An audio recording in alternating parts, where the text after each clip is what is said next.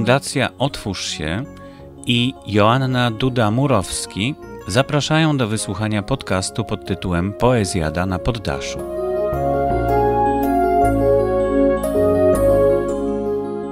początkowo lutowym wieczorze na naszym poddaszu zebraliśmy się silną grupą pod wezwaniem. No i tradycyjnie filar e, naszych spotkań na poddaszu, doktor filozofii Marek Miejski jest z nami, a jakoby go nie było, bo mamy połączenie e, z Polską, gdzie Marek właśnie jest i będzie w ten sposób. Tak, pozdrawiamy Cię Mareczku i cieszymy, że dzisiejsza technologia pozwala nam w ten sposób jednak być w tych naszych dysputach poddaszowych. Tematem dzisiejszego spotkania z wiadomych powodów, również z autopsji, jest jak oswoić się ze starzeniem. Mamy tutaj na poddaszu również osoby młode, bo doszłam do wniosku, że my się przez całe życie w jakimś tam stopniu starzejemy, każdego dnia. I tylko na różnym etapie tego starzenia jesteśmy. No i jak zwykle spróbuję wprowadzić w pierwsze jakiś, jakąś myśl, moją myślą.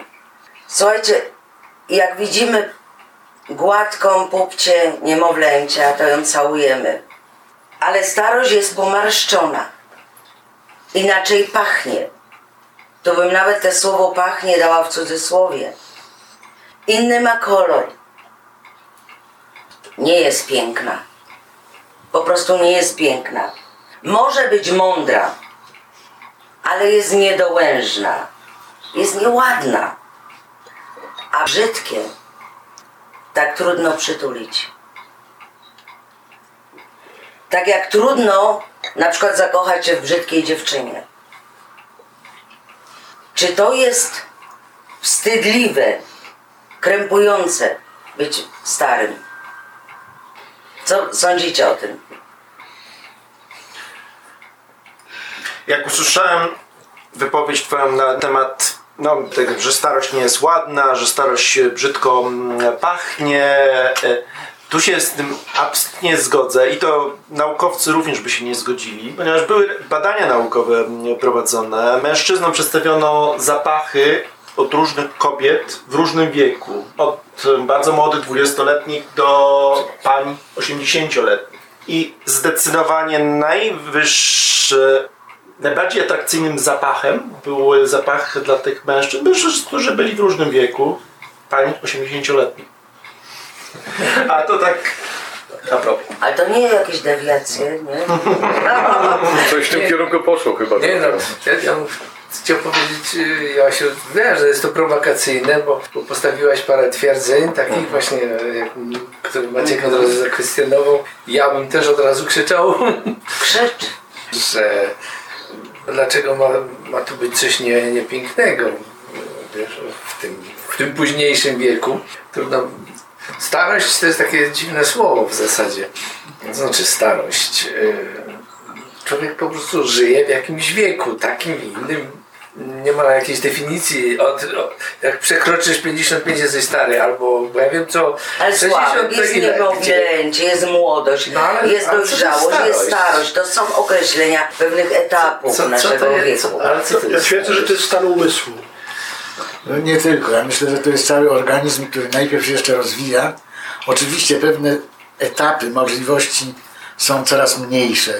Ciągle się zmieniają komórki na nowe, na inne i praktycznie myślę, że starość jest od te, tego momentu, w którym przeważa zanikanie, demontaż całego aparatu, jakim jesteśmy, nad tym, co jeszcze możemy zdobywać.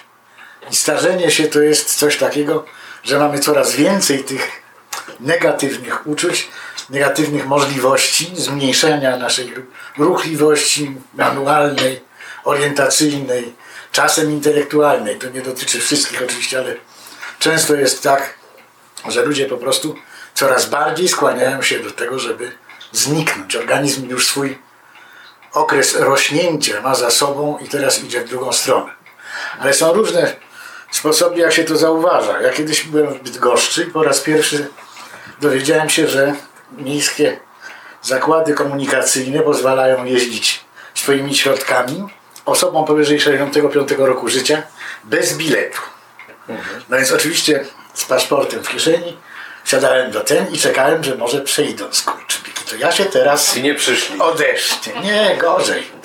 Przyszli dwaj, wleźli z tyłu i z przodu. I sprawdzali wszystkich, a koło mnie przeszli, jak mnie w ogóle nie było. Czuje. Tak bardzo Zatem- chciałem się pochwalić, nie? I ja chciałem powiedzieć, że nie będę kupował i nie mam zamiaru i chciałem zrobić trochę cyrku i teatru, a tu wyszło na to, że nic. Ja to miałem jak miałem 18 lat, bo zawsze fałszowałem swoją legitymację, żeby kiedyś były takie e, filmy w, w kinach Tak. od 18 lat. I ja zawsze, jak jesteś, nie masz 18, to bardzo chciałeś tam pójść, bo tam myślałeś, że, że zobaczysz coś nie wiadomo co. I jak już, ja, oczywiście, nie, nie, różnie było. W każdym bądź razie, jak już przyszedł ten moment, że dostałem dowód osobisty, a zawsze wyglądam bardzo młodo, i wtedy nikt nie chciał, a ja tak chciałem się pochwalić, no popatrz, mam teraz dowód. Nie, nikt nie patrzył mnie. Ale chciałem jeszcze wrócić do Twojej wypowiedzi, bo ponieważ ja pracuję w służbie zdrowia i od 42 lat mam do czynienia e, z pacjentami różnym wieku. I oczywiście do Twojej wypowiedzi, nie wiem w jakim stadium pobierano zapachy osoby 80-letniej, czy ona była w stadium podniecenia jakiegoś wyjątkowego. Ja w szpitalu raczej do, docierają do mojego nosa raczej nieprzyjemne zapachy. I to nie jest tak, i to w zasadzie czy jest młody, jak nie umyty i tak dalej, no bo to wszystko jest zależy też od higieny człowieka. Jedna jeszcze rzecz, y, wrócę jeszcze do Twojej wypowiedzi, że jak byłem bardzo młodym człowiekiem, to myślałem, że 30-letni człowiek to już stary. Później jak miałem sam 30 lat, to już był ten 45-letni stary, ale teraz mam zupełnie inne podejście, że uważam, że starym człowiekiem jest ten, który nie może siebie sam pielęgnować, nie może sam ustanowić o sobie. I wtedy to jest ta starość. Bez względu na to, czy on ma 55 lat, a jest po wylewie i siedzi taki osobiały, to jest dla mnie już stary człowiek. Ja znam ludzi 90 i prawie 100-letnich, którzy uczyli się niedawno na komputerze albo są w internecie, robią wszystko to, co młodzi ludzie. I dla mnie to jest fenomen. I wtedy ja w ogóle nie widzę tej starości. Tak, ale to są... I oni sami też tak tego nie odczuwają. To są Marku, a ty masz coś na ten temat?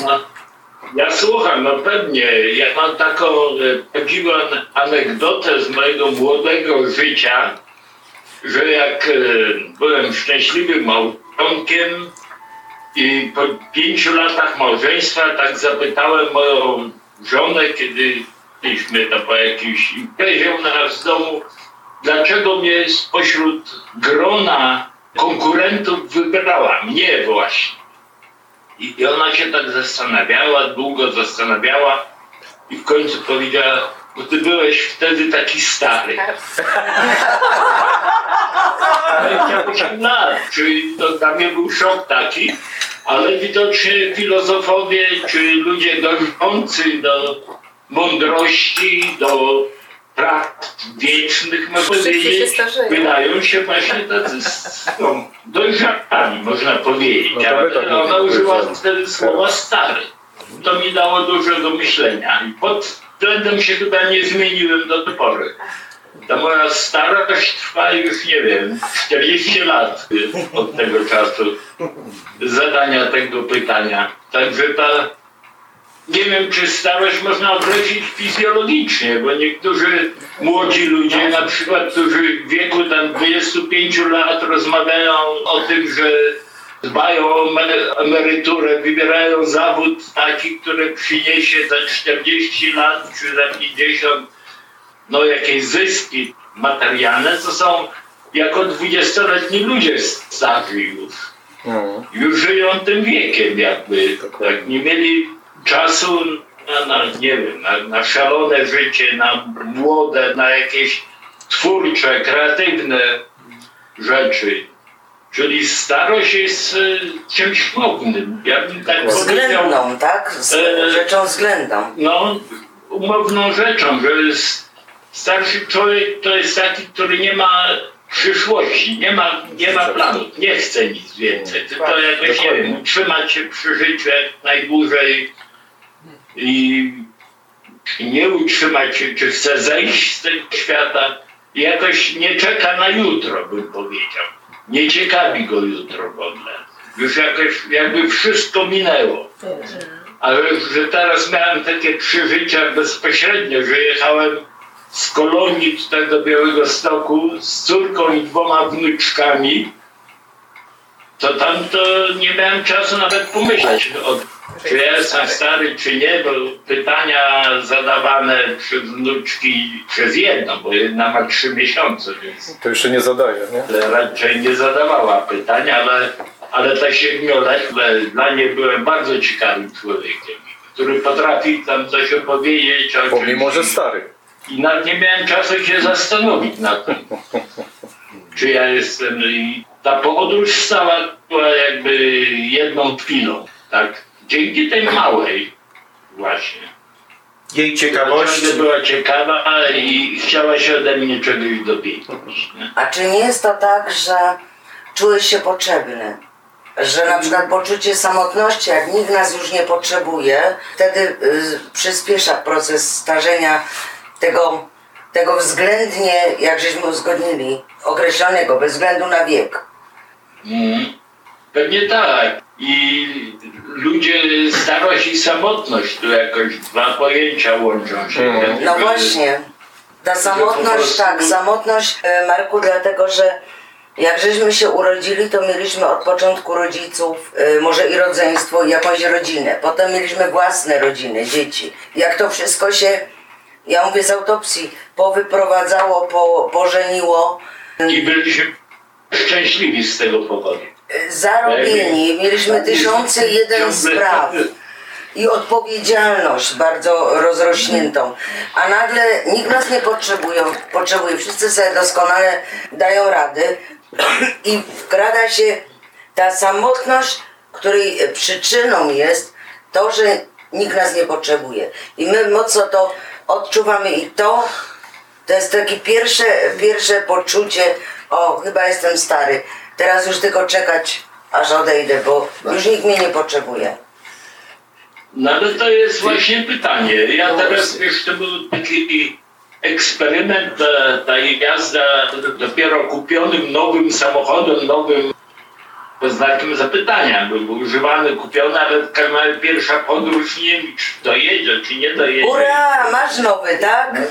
Super! Cieszymy się. Ma nowy bus i będzie znowu chwilę filozofii, filozofia odjazdowa. A jak stary jest ten nowy? Ale co chciałem powiedzieć, że na przykład jechaliśmy na grup moich rodziców tutaj pod Białymstokiem na wsi, zaśnieżony, piękny krajobraz i, i trzeba było tej małej opowiedzieć, która już się urodziła w Berlinie, córka urodziła się w Kolonii, żeby pokazać jakiś związek, dlaczego na tym grobie teraz jesteśmy, tam na jakiejś wsi pod Białostockiej. I to nie by nie było. I to pokazuje o tym, co jest, co może być tego przyszłego pokolenia, tej małej dziewczynki siedmioletniej, może być ważne, co ona ma w sobie. I jeżeli się to pobudzi u niej, podtrzyma przy życiu, bo ta taka wrodzona ciekawość jest, ale jeżeli się to podtrzyma, Podtrzyma. i jeżeli się prowadzi w jej życie, że to ważne, że to jest babcia, tam pradziadek i jeszcze tam jeszcze prapradziadek na tym cmentarzu leży, to jakiś ciąg, który należy do jej życia. To, to jest bardzo ciekawe wtedy i wtedy czujesz się potrzebny. Oswojony, tak. Przynależny do No. czegoś, do danego rodu, przynależny do czegoś. Czyli ma swoje miejsce. Znać swoje korzenie. Tak. No, bo jeżeli, jeżeli wiesz, tak można ekstremalnie sformułować, jeżeli przyjmie się taką wykładnię życia, po prostu no, wykształcenie, zawód, to, to ty wypadasz w pewnym momencie z tego. No Ale tak. w jakimś takim związku rodzinno-genetycznym, nie wiem jak to określić, to nie wypadniesz z tego. Jesteś takim elementem. Nawet syn marnotrawny był elementem danej rodziny. To jakim elementem? Proszę? Mówię, że nawet syn marnotrawny przynależał do danej rodziny. Tak jest, tak, Tak. jest i na pewno. Ja kiedyś y, byłem bardzo zły na, na mojego brata, nie wiem, o jaki spór szło I taki wściekły odłożyłem słuchawkę, a potem pomyślałem sobie, czego ja chcę, przecież ja tego brata już nie będę miał. Przez z tym bratem żyć jak najlepiej i jak najfajniej. I tak samo no, żony też następnej chyba nie będę miał. Przecież żyć nie można. Na świecie się zdarzają różne rzeczy. Oj tam, oj tam. Ale ma, ma, marzenia trzeba Po mieć. pierwszej żony już też nie będę miał nigdy. Do pierwszej nie. Ale to też nie powiedziane. Jeżeli żyje, to jeszcze nie jest nic e, zamknięte. Ale wracając do tej starości, do poczucia, że też uważasz, też tak myślisz, Marku, że jeżeli mamy odczucie, że nas nikt nie potrzebuje, to tak jakbyśmy już umierali. Że nie mamy po co już dalej żyć. Taka jest prawda. Bez względu na wiek. Nie wiem, czasami, czasami ma się takie myśli. I Ja to osobiście miałem coś takiego, a przeżyłem i zawał teraz i tam różne i cała atmosfera pandemii, która e, osłabia w ogóle chęć działalności. Tam przerwała kupę spraw, które były jakby automatycznie wpisane i które wydawało się, że powinny trwać i będą trwały. Ale z drugiej strony każdy dzień jest jakimś takim podarunkiem. To takie nowe doświadczenie, że mógłbym, mógłbym tego dnia nie mieć. I to jest takie oczywiste teraz stało się dla mnie, że jak chwilę kiedy zastanowię, wstaję rano, to się trzeba cieszyć, że jeszcze potrafię cieszyć się tym światem. Ale dlaczego, dlaczego Marku, pokoju dlaczego powiedziałeś, że trzeba się cieszyć? No trzeba, trzeba, no na pewno, innego wyjścia chyba nie ma. No ale to jest przymus, a myśmy wtedy- powinni odczuwać starość, potrzebę. No. Bo gdyby nie było tego uczucia, że się cieszę tym, co jest, to by, by nastała starość właśnie w tym negatywnym znaczeniu słowa. Nie stał, że czekasz już tylko na ten koniec biologiczny i Tutaj e, biesiadnicy poddasza przytakują, ale nie wszyscy. Nie wszyscy. Dajcie Aha, ripostę. To ja, ja na bardzo Sławek nie przytakuje. No i rzeczywiście. Popatrz, jak go zna. Ja, ja bardzo chętnie nie, bo ja się w ogóle zastanawiam nad tym, e, to się, e, pewne rzeczy się przyjmuje jako takie oczywiste, czy takie, tak jak mówisz, jak ten, e, czuć się niepotrzebnym, ale, ale to trzeba by się zastanowić, skąd się to w ogóle bierze, skąd się może wziąć takie uczucie, że się czuję niepotrzebnym. To znaczy, jaką wagę, kim ja jestem sam dla siebie na przykład, co, ja, co, co jest sensem mojego życia, czy, czy ja się mogę czuć nie, niepotrzebny tylko dlatego, że moje dzieci mają rodziny i wiesz, od czasu do czasu raz na miesiąc zadzwonią do mnie? Nie, no przecież Joasia mnie potrzebuje, muszę jej robić sylwetki, muszę jej... No tak, no. Jak ja mam się czuć niepotrzebny? użycie słowa No, muszę. ale ty masz to e, szczęście, że możesz to robić. Ale, uż- ale użycie słowa muszę było na Mądra właściwie kobieta cię miejscu. potrzebuje. No. Ale ja tu bym raczej to muszę w tej kwestii jako pozytywną muszę. Tak. Dlatego, że jak nie, nie czujesz tej, tej energii rano, jak się wstaje, no to jesteś zdołowany. To znaczy, że ten proces starzenia możliwe, nie, niekoniecznie, ale możliwe, że przebiega znacznie szybciej. Dlatego powinniśmy się cieszyć i, i musimy się cieszyć z tego, że w ogóle obudziliśmy się, że, że mamy znowu jakieś zadania. Ale widzisz, to- jak masz na przykład psa, Absolutnie. jak masz na przykład psa i musisz z nim wyjść. A za e, chwilę się cieszę z nim, że nie Ja wyszedłem, bo na Ale początku rozumiesz, muszę. odpowiedzialność, to, że ktoś ciebie Okej. potrzebuje, to dodaje skrzydeł, a gdybyś nic nie miał i nic nie Nie musiał. Ale wiesz, E, Można sobie Asiu, samemu wymyślić. No. Ale Asiu, to wiesz, Ale nie wszyscy są tak no kreatywni, to, to oczywiście, ciężko. że tak, tak. Jest jedna rzecz, że ludzie żyjąc w samotności, jakiejś alienacji społecznej i tak dalej, później mogą się dziwić, dlaczego ja nie mam celu życia. A ty, że całe życie nic nie robili dla innych, że byli niedobrzy. Wiesz, jak my się wszyscy spotykamy na poddaszu, w innych sytuacjach, znaczy, że my się lubimy. To znaczy, że my mamy cel spotykania się, przeżywania naszych spotkań. I sama myśl, nawet jak ta pandemiczna historia teraz nas y, wyrwała w zasadzie z rzeczywistości, my zawsze urządzaliśmy u siebie jakieś tam spotkania, ogniska. Przez półtora roku się nic nie działo. Ja czułem, jakby mi życie uciekało w tym momencie, jakbym miał wypuszczony. Gdybym chodził, nie chodził do pracy, to bym chyba, nie wiem, no, y, o 10 lat czuł się starszy. Ale ta nadzieja, że to przeminie, że teraz możemy się spotkać w jakimś małym gronie, może później, mam nadzieję, że niedługo, w większym. I to, i to. A gdybyś nie miał tej nadziei, gdybyś był na przykład w jakimś Altersheimie, nikt by cię nie odwiedzał, nikt by się nie, tobą nie interesował, nikt by po prostu tylko by się standardowo opiekowali tobą, a ty nawet gdybyś miał hobby, to w pewnym, e, w pewnym nie, starczym niedołęstwie, niemożności, no, no co wtedy z tym, z tym z carpe diem, co wtedy z tą chęcią e, życia? Ja Wiesz, ja to mogę z doświadczenia. 16 lat pracowałem w hospicjum, nie? temat. Także y, miałem i młode osoby, które umierały i bardzo stare osoby.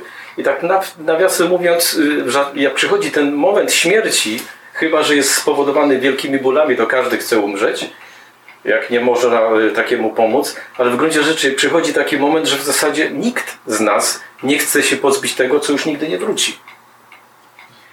Ale moim zadaniem, nie tylko, ja nie, ja nie pracowałem tam jako y, ten, który musiał cokolwiek robić, tylko po prostu mnie to sprawiało przyjemność. Zajmowanie też ludziom czas, na ile było to możliwe. Ja robiłem, organizowałem wernisaże sztuki, Sławek też u mnie grał na, na otwarciu i to się tak mniej więcej 3-4 razy w roku Czułeś się potrzebny. Y, Ja się ciągle czuję potrzebny. Ja ciągle chciałbym coś robić i mam nadzieję, że niedługo będzie więcej tego czasu, bo przyjdzie emerytura i wtedy człowiek się może zajmie jakimiś innymi rzeczami, które do tej pory y, nie mogłem robić. Tylko Co kilka osób sp- wspomniało, że o, starość to jest moment, kiedy czuje się człowiek niepotrzebny. No, no, może rzeczywiście, albo moje spojrzenie jest subiektywne, po prostu trochę inne mam spojrzenie, a może wpływa na to mój wiek, bo jestem raczej z tych, z tych młodszych w tym gronie e, osób. I dla mnie nie ma większego znaczenia, czy ja się czuję potrzebny, czy niepotrzebny. Ja się ogólnie czuję potrzebny światu, a nie, a nie konkretnej osobie, nie konkretnym osobom. Nie zastanawiam się głęboko nad tym. To jest pytanie też o, o, o może właśnie, być może to jest mo- Ja- moje własne subiektywne mm, zdanie, może to, tylko ja tak, a może tak wszyscy młodzi myślą. Co ty myślisz? Bo tu- tutaj mamy też drugą osobę Bardzo młodą. w młodszym wieku. Justyna, może ty powiesz? Tak. Nawet ode mnie E, młodszy.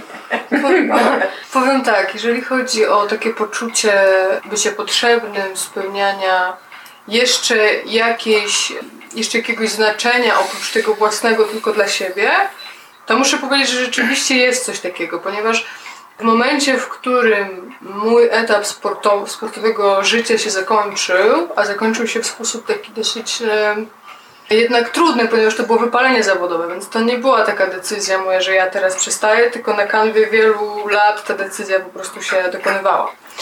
I, I wtedy rzeczywiście przychodzi taki moment pod tytułem, no dobra, no to kim ja jeszcze jestem, skoro nie jestem już sportowcem, już nie będę, to, to przychodzi nagle to pytanie, dobra, to kim ja w ogóle jestem? I wydaje mi się, że to jest chyba to takie główne pytanie, wokół którego my tutaj cały czas krążymy, ponieważ ono się pojawia w, cały czas w różnych etapach e, życia. U mnie to się pojawiło jak miałam 8 lat. E, To był pi- pierwszy taki moment, kiedy zaczęłam się nad tym zastanawiać. I wydaje mi się, że zadawanie sobie tego pytania nigdy się nie kończy. Kim jestem? Tak, że ja cały czas do tego pytania e, wracam i ono cały czas pokazuje mi się w jakichś nowych, e, nowych konfiguracjach, w nowych kontekstach też tego, czym się zajmuję. Czym się zajmuję. Więc tutaj odnosząc się właśnie do, do tego też, co zostało powiedziane wcześniej, to się zmienia i mm, szukanie odpowiedzi na to pytanie jest właśnie czymś, co mm, wydaje mi się, że to nas powstrzymuje przed taką właśnie bezradną starością, tego, że już jest, ktoś się czuje zupełnie niepotrzebny albo, bo nie wiem, albo tak jak właśnie rozmawialiśmy o, o, o samej w ogóle percepcji starości. Że w momencie, w którym zaczniemy sobie zadawać to pytanie cały czas na bieżąco, nagle się okazuje, że każdy z tych etapów jest równie fascynujący.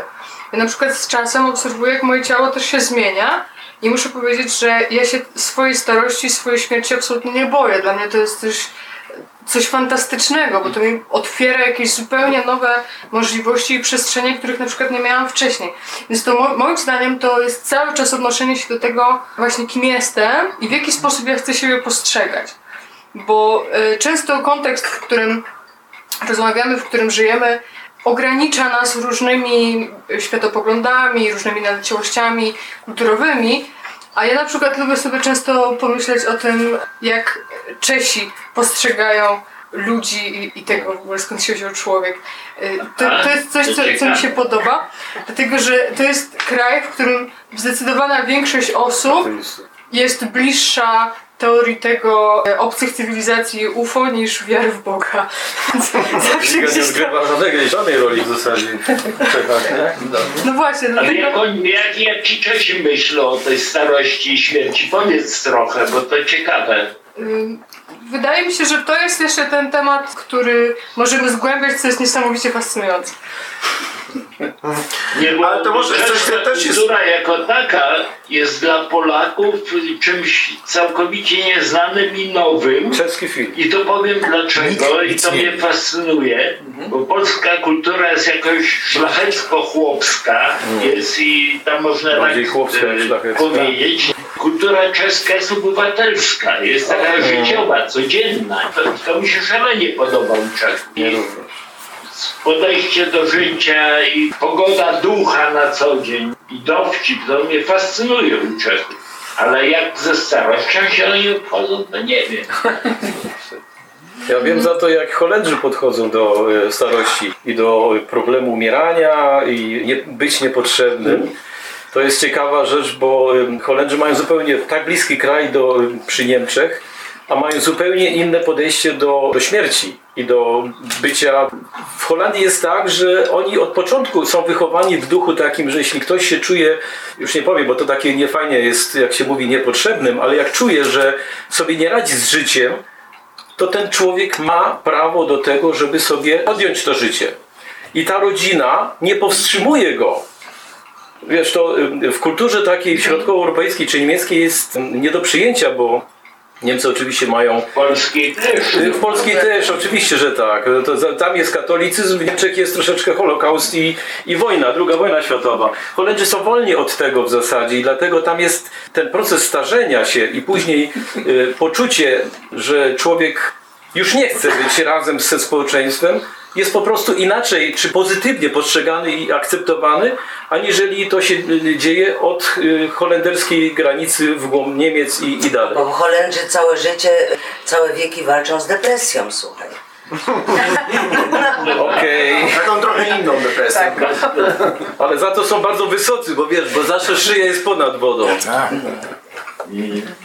A mi się wydaje, że w tym wszystkim wychodzi powolutku na wierzch właśnie ten temat, który ja bym w zasadzie od początku już zaznaczył, ale tak fajnie sam wyszedł, że, że jednak dużą rolę odgrywa człowiek sam. E, Co, co kto ze sobą sam robi, Dokładnie. e, jak żyje, czym żyje i to swoje życie kształtuje. Mm, Jeżeli, no to ty tak mówiłeś, jeżeli ktoś początku już w ogóle się niczym nie interesował, ani nikim i tak dalej, a potem cierpię, jak jestem samotny. Nikt mnie nie odwiedza, nikt nie chce i tak dalej.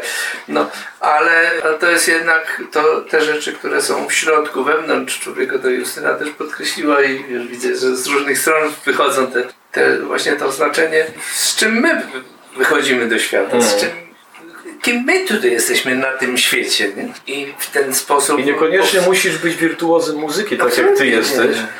ale trzeba być człowiekiem. Ale Sławek ma szczęście, że jest. Oczu, my mamy szczęście, że go mamy. Zazdroszczę mu.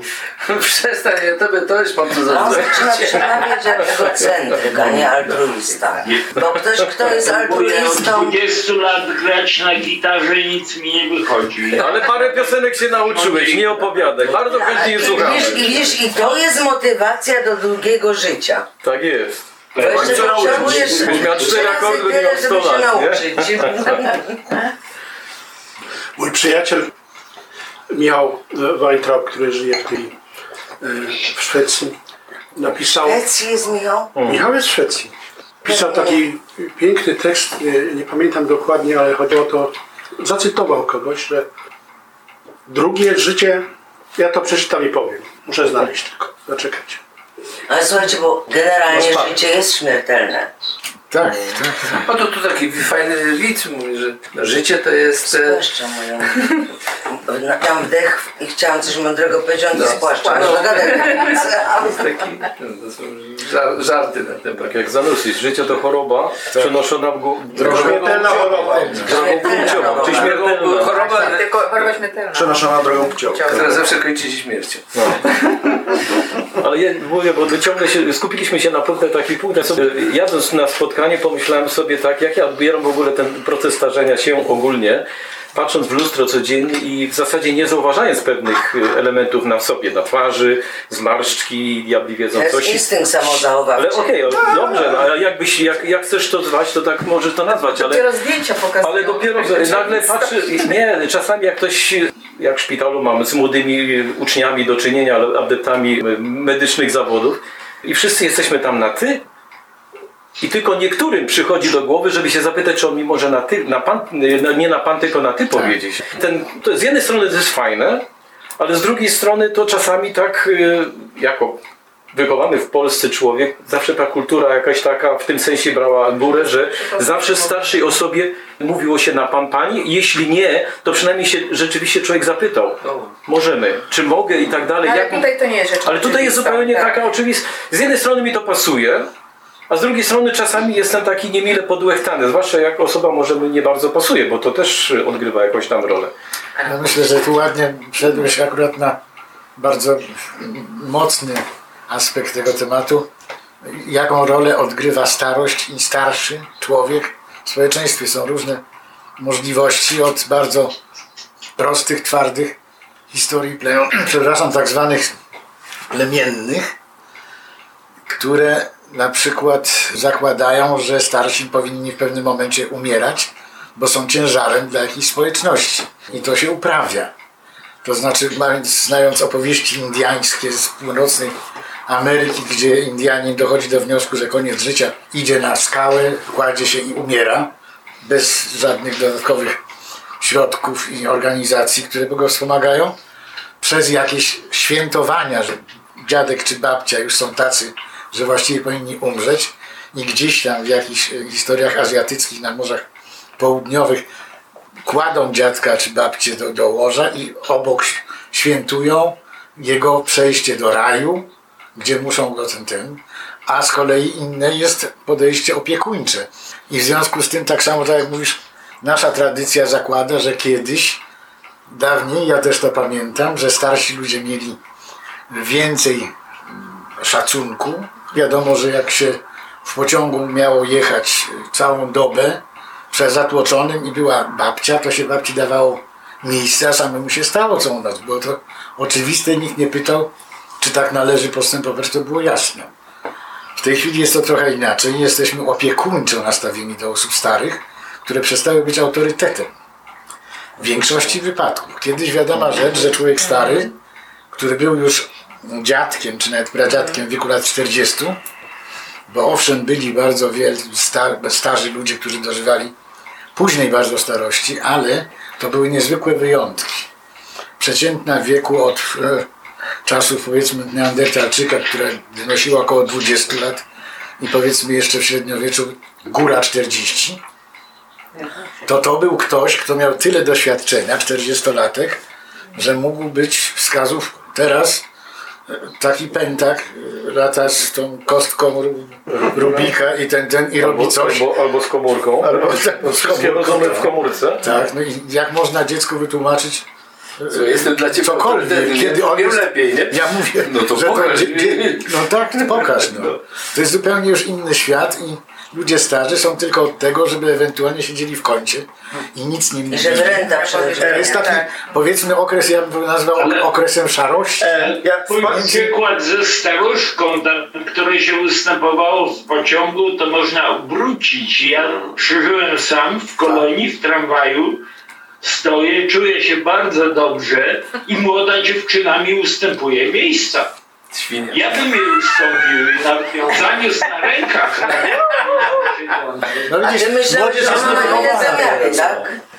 Marek, a ty na kolana I wtedy to bierzesz mnie taką. zbulwersowało, kurczę, dało dużo do myślenia.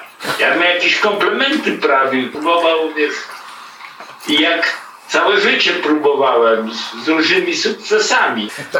A Nie chwal się. Młoda dziewczyna wstaje i mówi, niech pan usiądzie. To straszne. Wiesz, to zaczyna być coraz częstsze i zastanawiające, że to aż tak widać. A my tu próbujemy rozmawiać, że to nie, że gdzie tam, gdzie. Ale- Ale, ale jeszcze chciałam tylko powiedzieć, że kiedyś starzy, starzy ludzie, ci plemienni, ta tak zwana starszyzna, ona była najmądrzejszym głosem w danym plemieniu. Głosem, całe liczono. A w tej chwili, jak wejdzie starsza kobieta do y, na przykład tego przy, wspomnianego autobusu i nikt jej nie ustąpi miejsca i ona powie, że kiedyś to byli dżentelmeni, a taki młody się odzywał jest mówi, dżentelmen? "Dżel- dżentelmeni są babciu, tylko miejsca nie ma. A, no właśnie. Tak, ale mam wrażenie, że w naszej rozmowie większość argumentów, większość aspektów starości, które są poruszane, są to negatywne. Że starość jest czymś negatywnym, czymś złym. Absolutnie A, się z tym a, zgadzam, jest a. totalnie złą. Uważam, że nie jest tak, że w każdym aspekcie starość jest zła. Jest są Starsi pewne, panowie są tak pewne pozytywne aspekty przykład. bycia. Na przykład możliwości. Z reguły, jeżeli ktoś jest starszy, ma pieniądze, bardzo często ma władzę, ma czas, może swoje zainteresowania pozazawodowe rozwijać. Ja i tych możliwości nie mam, jako W momencie pracujący, jako młody człowiek. Maćku, mówię ci to w momencie, jak dożyjesz emerytury. Tak, Będziesz miał ten czas, ale będziesz miał mniej pieniędzy, a możliwości jeszcze mniej, bo wszystkie zaległe podróże po świecie skurczą ci się z powodu braku kondycji, Tak. no i wspomnianych pieniędzy.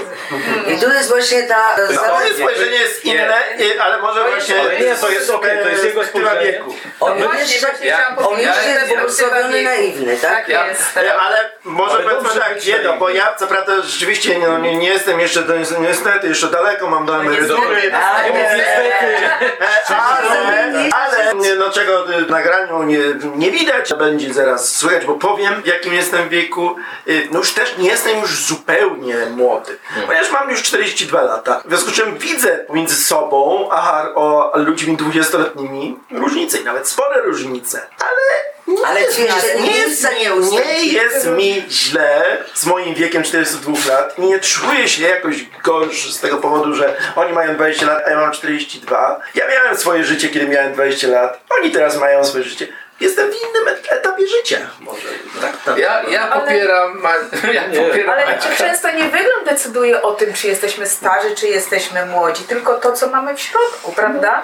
Często osoba, powiedzmy, wyglądająca na staruszkę 70-80 lat, Żywotna. a jeszcze ma tyle werwy w sobie, jest żywotna, ma jeszcze plany, ma jeszcze kalendarz wypełniony po prostu y, dokładnie 16 godzin w ciągu dnia, gdy mamy tylko ich 12, ma co robić, brak, brak jej czasu. Nie ma czasu się na, starzeć, nie? Nie ma czasu się starzeć, nie ma czasu na, na jakieś takie spontaniczne spotkania, bo kalendarz jest zapełniony i to chyba decyduje Ale o tym, czy czy to ktoś jest jest dobrze, starzy, czy czy źle? nie. No bardzo Dobrze, dobrze. Ja mówię nie, nie po Dobrze, wyglądzie to będzie należy. czasu pomyśleć, że jej życie jakoś tam się kończy, że trzeba by się skupić na Ale, ale po co myśleć, Marku? Ale po co myśleć? biegać Przyjdzie, taki sobie, moment, że będziemy o tym myśleć, gdy powiedzmy po fizycznie. Potem biegam tam, robię jogę Tak. i tak Ale mi się się wydaje, mi po się co wydaje, się żyje, jaki sens ma życie.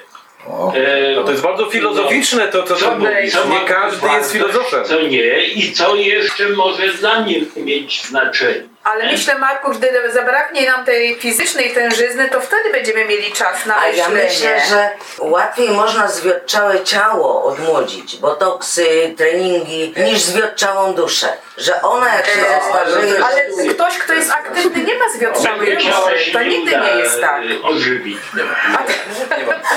Ale ja chciałem jeszcze troszeczkę poprzeć Maćka jednak. Bo- Tak?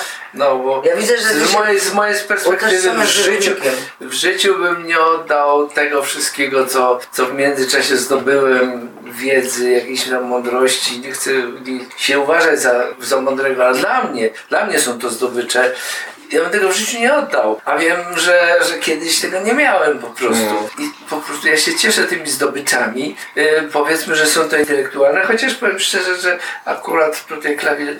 na, na klawiszach też. też, też raczej nawet do przodu idę. I jeszcze, na pewno to nie, nie będzie wiecznie. W tym wieku jeszcze mogę, powiedzmy. To są wszystko piękne rzeczy, także to, że późniejszy wiek ma swoje zalety. No nie ma dwóch zdań, ma też Ale zalety. to zależy też jaki późniejszy wiek, bo na przykład No jest taki właśnie. mały dowcip, spotyka się dwóch 70-latków, co u ciebie, a no nowość, ożeniłem się, jest piękna, młoda, inteligentna, 25 lat. Jak tyś to zrobił? Mówiłem, że mam 90. No tak. I pokazałem konto. Nie trzeba. Ale pomiędzy 70 a 90 jest taki mały okres, kiedy właściwie trzeba to, tego delikwenta gdzieś na bok zostawić, a potem to już wszystko jest ważne. Cokolwiek nie powie, choćby to była zupełnie bezsensowna historia, albo to, że stoi samodzielnie na dwóch nogach, bez trzymanki, to już wszyscy się cieszą i mówią o! No. Ale robimy wszystko, żeby proces starzenia jakoś opóźnić albo ile, złagodzić. ile natura wieków czy tysiącleci musiała trwać, żeby przeżyć taki moment, że jakaś istota na dwóch nogach stoi. Kura! Zobacz, te małe, to małe dziecko, jaki rozwój zrobiło w ciągu jednego roku. I do dzisiaj nie wiemy, czy to był postęp. A jak jeszcze zaczyna mówić, To lepiej nie, to nie znaczy mów. logos, tam słowo, mowa, rozum, to wszystko jest w tym logosie. I taki dwulatek czy dwulatka to jest niesamowite. Ona nadrabia, ta osoba nadrabia w ciągu dwóch lat, na co ewolucja potrzebowała.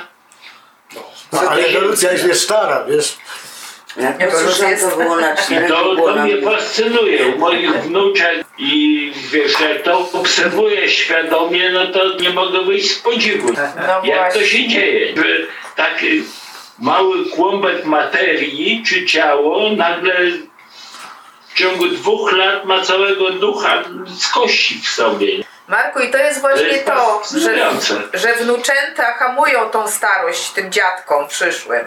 Oni dają O, i znowu dodają i to- znowu sens życia i, i myślenia i rozwoju. Tak, oczywiście, Dokładnie że tak. nowe poczucie. To jest to, to, cały czas do tego. No. Słuchajcie, ja bym chciała tak zaciętą dyskusję rozprężyć naszym kolegom, który nie mógł tu dzisiaj dojechać, ale zabrał głos e, tak jak on najpiękniej potrafi, Czyli muzycznie. czyli swoim utworem. Mówię o Arku Bleszyńskim. E, mamy zezwolenie, a nawet prośbę, żeby dokładnie ten utwór na naszym spotkaniu poddaszowym puścić, co pozwolicie, że niniejszym uczynię, dobrze? Naturalnie. Arek Bleszyński, tytuł Taki czas.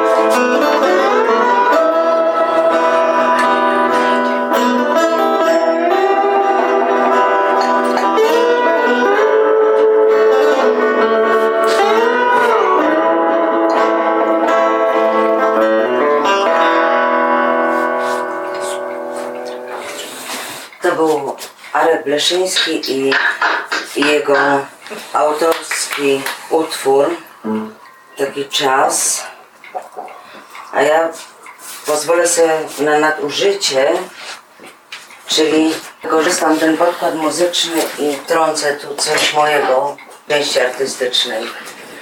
A potem ja mogę? Super! Tylko nie, nie artystyczne, a wspomnienie, bo dokładnie mniej więcej 3 lata temu w tym domu, w tym miejscu, opuszczonym domu na przedmieściach Białegostoku był Arek i była Project Grupa z Błędowskim, z Grzegiem i zamordowano wtedy prezydenta Gdańska. Gdańska, Pawła Adamowicza. Ich koncerty w Gdańsku zostały naturalnie odwołane, także mieszkało tym domu, w tym pokoju mieszkało wtedy siedem osób, siedmiu chłopów, muzyków, ale przepiękny okres był. Jarek śpiewał i instrumenty trzeba było wszystkie wnieść, bo było minus 15 na zewnątrz. Wow. Busa. I takie koncerty, takie spotkania były niesamowite. Niesamowite, naprawdę. Muzyka, atmosfera i, i smutna okoliczność. Po prostu nikt nie przewidział, że ci bandyci, za, jakiś bandyta zamorduje prezydenta Gdańska. I że to tak wypadnie. To miało być spotkanie tylko parę godzin tutaj, bo mieli koncert w Białymstoku, a wyszedł tydzień. Tydzień. Ale fajny było. Wspaniałe było. No teraz Jasia. Tak trochę nawiązując do twojego domu. E, Już wieczór. Leżeć, szeptać w tym domu, gdzie ściany biorą na siebie pokątne echo. I nic nowego nie meblować w sobie, przestrzenią podkreślić racjonalną samotność, a ciche murmurando nie poobija się o kanty. Jeszcze tylko włączyć melodię czajnika, ogrzać się na parę wspomnień, przyznać, że nadszedł już wieczór. Zaraz wiatr, żaglem firanki odsłoni na chwilę gwiazdy. I tyle. I sen. Dziękuję. Chwila refleksji teraz. To była część artystyczna, a teraz podburzymy atmosferę. Wiecie co, Marku, myśmy na ten temat też rozmawiali już. Człowiek, może ponieważ życie jest śmiertelne, to człowiek, No, dążenie do śmierci to dla wielu znaczy nie tyle dążenie, tylko nie, nieuchronny proces. Bo my nie dążymy w sumie. Ale dla istoty śmiertelnej, jaką jest człowiek, to było od początku filozofii zawsze był problem, czy to akceptujesz, czy nie. To znaczy, że ten, kto tego nie akceptuje, to staje się Bogiem, wywyższa się, nie myśli o tym ogóle. A istota człowieka, do istoty człowieka należy jego skończoność. Znaczy zależy, bo z istot na Ziemi najbardziej rozwiniętym i w związku z tym zuchwałym i pysznym jest człowiek. I my przyjmujemy za oczywistość, że jak rozdeptamy glizdę, to po niej jest koniec. Ale nie dopuszczamy, że jak my umrzemy, to, po, to też będzie koniec. Uważamy się, pycha każe nam sądzić, uważam, że to pycha, że my jesteśmy czymś większym, lepszym i my mamy. E, I stąd tyle wiar wymyślonych przez człowieka, to też chyba instynkt samozachowawczy, albo chęć oswojenia, bo o tym oswojeniu chciałam powiedzieć. I my się tego czepiamy i uzurpujemy sobie prawo do życia po śmierci, jakbyśmy byli czymś lepszym niż ta glizda, którą żeśmy przed chwilą rozdeptali. I tu chyba jest skąd pycha się to człowieka. bierze? Skąd się to bierze? To jest Nazwałam po imieniu. Pycha. Strach przed, strach przed śmiercią Powinna nie myśli. ale chęć życia po życiu. W tym momencie, czy kot jak zagryza mysz, to jest jakoś, jakoś się tam dzieje, jest jakimś przebiegiem, pewnie strasznym dla tej istoty, która kończy swoją egzystencję w tym, ale człowiek żyje nie tylko tym, co I to jest, wszyscy filozofowie o tym mówią, że to jest jakby drugie życie dane człowiekowi przez logos. Że my nie żyjemy tylko tym, co jest nam dane, w co jesteśmy wrzuceni w tą egzystencję, tylko żyjemy według wyobrażenia naszego o tym. No to. Czyli to jest jakby drugie życie dodatkowo dane nam, że możemy sobie wyobrazić, co my będziemy po śmierci, czy przed śmiercią, cośmy robili. To jest niesamowity dar i przekleństwo w jakiś sposób. Otóż to. Które obowiązuje. No i, Mm, I zdawanie sobie sprawy z tego to jest no, ciężka sprawa. To, to są trzy tysiące lat rozmyślań, różnych mądrości. Jakoś nikt nie rozwiązał tego rozmyślań i wymyślań. No pewnie, ale z tego się nie wycofamy. Nawet jak powiem, że to tylko wymyślenia, to też jest jakaś opinia naszego myślenia. Myślenia. Czyli z myślenia nie wyskoczymy. Nie uda się człowiekowi wyskoczyć. Z myślenia, z mowy, z bycia człowiekiem, to jesteśmy skazani na to. I to jest przekleństwo i cud z drugiej strony. Można się wpisać w przebieg natury. że Tak jest zjada, ja zjadam jedne istoty, inne istoty zjadają mnie, jedno życie przechodzi w drugą postać. Można sobie wymyślić, że to może to wieczne krążenie takie jest w świecie. Ale No. zastanowić się i teraz sprowadzić to do mojej skromnej osoby, która tutaj siedzi na przykład teraz w Białymstoku w pokoju dziecinnym. Przygotowywałem się do matury i teraz po 80, nie, po 70, nie. pięknie. Marek, nie przesadzaj już. Nie postarzaj i nas przy okazji. No. I, I nigdy nie myślałem, że będę siedział. Myślałem, że ja zdobędę świat. Tam wiesz, tam miałem inne kompletne wyobrażenie kiedyś, jak wyjeżdżałem z tego pokoju. A teraz siedzę po 60 latach znowu i, i mi jest bardzo dobrze. Ten domek to rodzice, pierwsze pokolenie, które ze wsi do miasta się wprowadziło. I w czasie wojny, czy bezpośrednio po wojnie, w strasznych czasach, o których my nie mamy pojęcia. Szczęście, że tego nie przeżyłem, co moi rodzice przeżyli.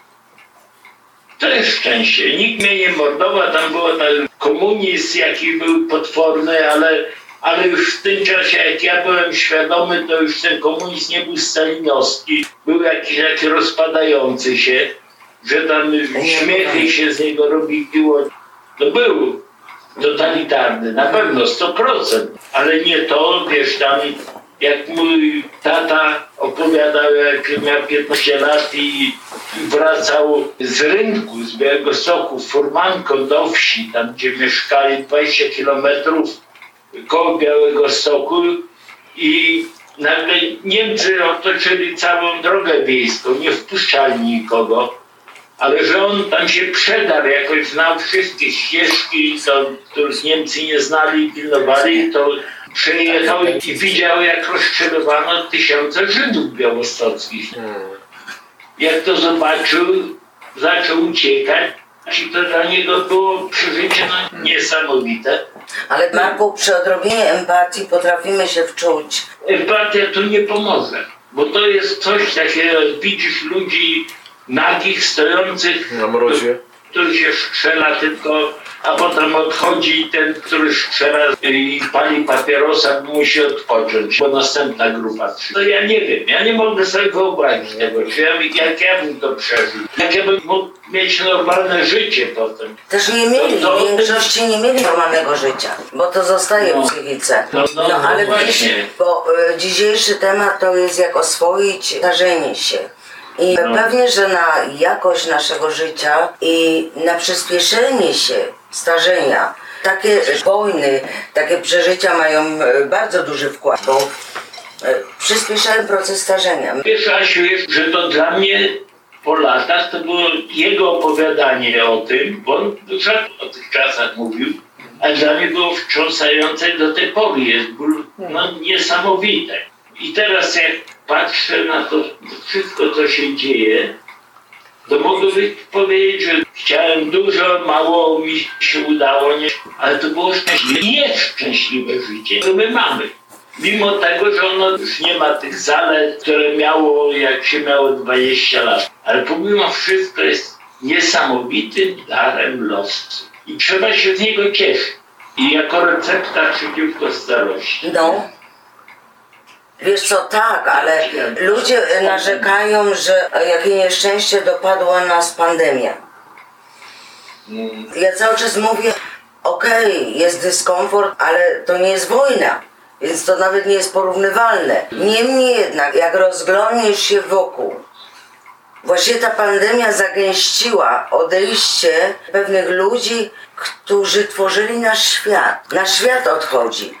Mówię tu o aktorach, o, o muzykach, na których myśmy się wychowali.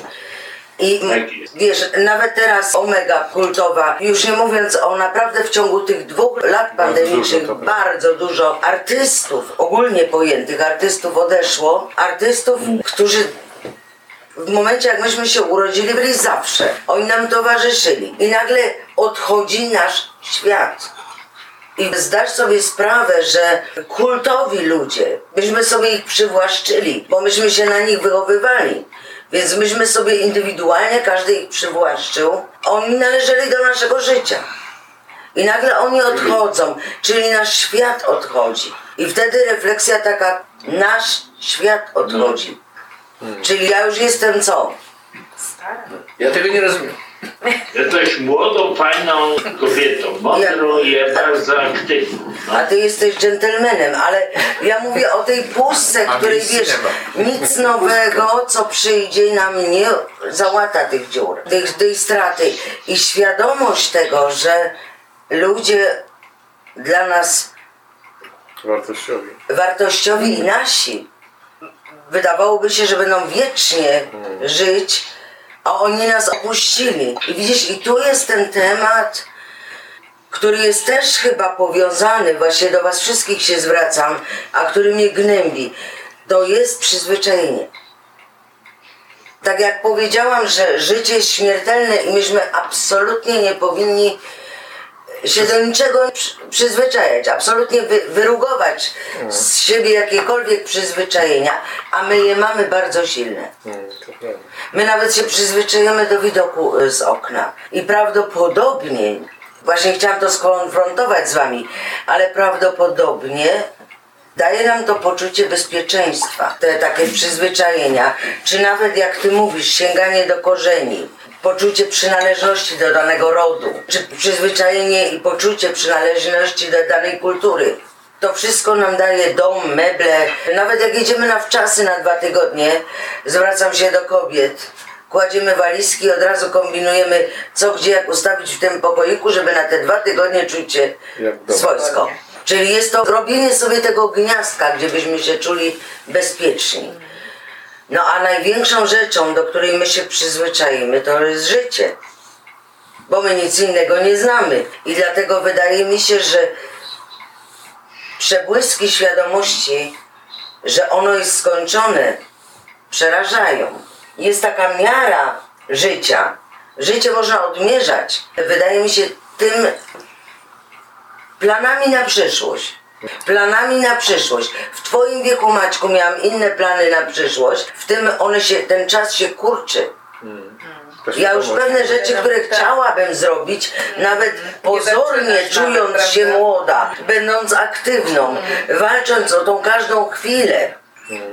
Dnia, o jakość tego życia, robiąc to wszystko, niestety przyłapuje się, że dla mnie plany zrobię to za 5 lat, zaczynają być pomalutku możliwie nierealne. I to przeraża. Ja się nie zgodzę się z tym, że do ich, u wszystkich ludzi jest w ten sposób, że śmierć przeraża. U mnie y, słowo przeraża wiąże się z pewną demotywacją, bo jak jestem przerażony, to wręcz nie robię czegoś się boję i się zamykam w sobie. Psycholodzy. Przykład. Wiktor Frank, słynny psycholog, więzień obozu w Oświęcimiu, a później po przeżyciu y, tego obozu no, uznany, słynny psycholog, Wiktor Frank. No tak, tak. No, No, Paulo Coelho również porusza słynny autor, który no tak troszeczkę psychologizuje w swoich powieściach.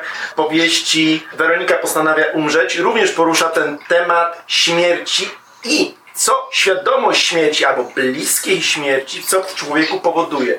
I raczej właśnie psycholodzy są zdania, że świadomość jakiejś nieodległej śmierci za jakiś czas bardzo motywuje ludzi do działania. Przynajmniej większość. No oczywiście nie można mówić o wszystkich, e, bo, bo to jest jednak nauka społeczna, to nie jest nauka ścisła, ale wydaje mi się, że ja bym się nie zgodzę z tym, że, że świadomość śmierci kompletnie demotywuje, przeraża i mnie na przykład motywuje to, że, że, pewne, że moje życie ucieka, no nie, bo właśnie, no ja jeszcze nie mam jakichś oczywiście strachu przed śmiercią, ale, ale czuję niewątpliwie upływ czasu i to, że, że już w wieku 42 lat już nie wszystko zrobię i nie, i nie wszystko osiągnę. I to, ale to mnie motywuje, bo wiem, że za 5, za 10 lat już pewne rzeczy nie zrobię. Ja się z tobą zgadzam. Ja się stałam z wiekiem tak pazerna na życie, że jak kiedyś mówiłam jutro albo za rok, tak teraz nie mówię nie. Okej. Biorę tobołek i lecę, bo za rok może mnie nie być. Ja się sta stałam bardzo pazerna na życie. Ja żyję w galopie, nawet jak już nie mam fizycznie siły, takiej kondycji, to ja się motywuję i chcę, wiesz, mi żal spać. No. Ja bym chciała podwójnie teraz żyć, bo ja czuję, że to życie się kończy. I stąd ta pazerność. Ale ty gonisz czy uciekasz? Nie, nie, chłapie, zakwestuję się. Zakładnie, teraz. Ale mam takie pytanie, jeżeli tak unikamy, chcemy nie, to, to jest, odsunąć. to jest bardzo tak mądre, ten- bardzo ważne, to- co mówisz. Janusz teraz, tak? No jeżeli tak chcemy słucham, uniknąć, od, odsuwać od siebie, to jest wszystko raczej negatywne, staramy się korzystać. Pytanie, co by było, gdybyśmy mieli żyć wiecznie? Czy na pewno tego chcemy? Czy bylibyśmy sobie w stanie wyobrazić, że z tą samą kobitką za 650 A już lat, są rozwody. to, e, no, no, Jeszcze. to nie wiem, czy jeszcze do tego perspektywa całej No, dalszej wieczności, czy koniecznie chciałbym w tą szamtrapą, wieku? 500 która lat kiedyś była piękna i miła, Ale czy chcemy widzisz, naprawdę czegoś takiego z jak... tą samą kobietą jest. No, No, widzisz. ale, ale Mężczyźni są zgodni. Januszu, ale popatrz, jeżeli by żyłbyś wiecznie, dodać do tego, na jakim etapie, ja rozumiem, że Zatrzymać wiecznie, prawda? to te starzenie nigdy nie nastąpi, czyli Tak. ty będziesz, Zaraz, to jest- wtedy możesz skosztować to jest z niejednej trochę- miski. To jest trochę tak jak, jak w katolickim przedstawieniu zmartwychwstania. No dobrze, wszyscy wstaniemy z mogił, ale jeden był kaleką, bez nogi, drugi był starcem niedołężnym, trzeci był niemowlęciem. To też nie jest całkiem sympatyczna wizja. Kościół się, Kościół się zgodził co do tego, że przeciętnie każdy zmartwychwstający ma około 35 lat, kiedy wygląda pięknie. Ale nie wszyscy. 35. No tak, to jest, to jest powa- poważne ustalenie, tak. Ja bym chciał znaleźć w wieku Ale- 25 lat. Ale wtedy przechodzimy w inny stan. Czegoś takiego, że na przykład Jakby tak jesteśmy jednym, jednym głosem w niebiańskiej symfonii i wchodzimy w jakiś przecudowny akord, który nigdy nie przestaje trwać i daje nam to szczęście całkowite, bez chęci posiadania, zrobienia czegokolwiek. Ta chwila trwa. Wieczność. To wtedy, to wtedy jest, czas jest czymś, co jest w ogóle nieskończone, bo jest tym punktem. Nie istnieje właściwie wtedy pojęcie czasu. To w taki sposób można to zrozumieć. Ale życie coraz dłuższe, mamy coraz więcej szans. Teraz wczoraj był dzień, zdaje się, raka światowy.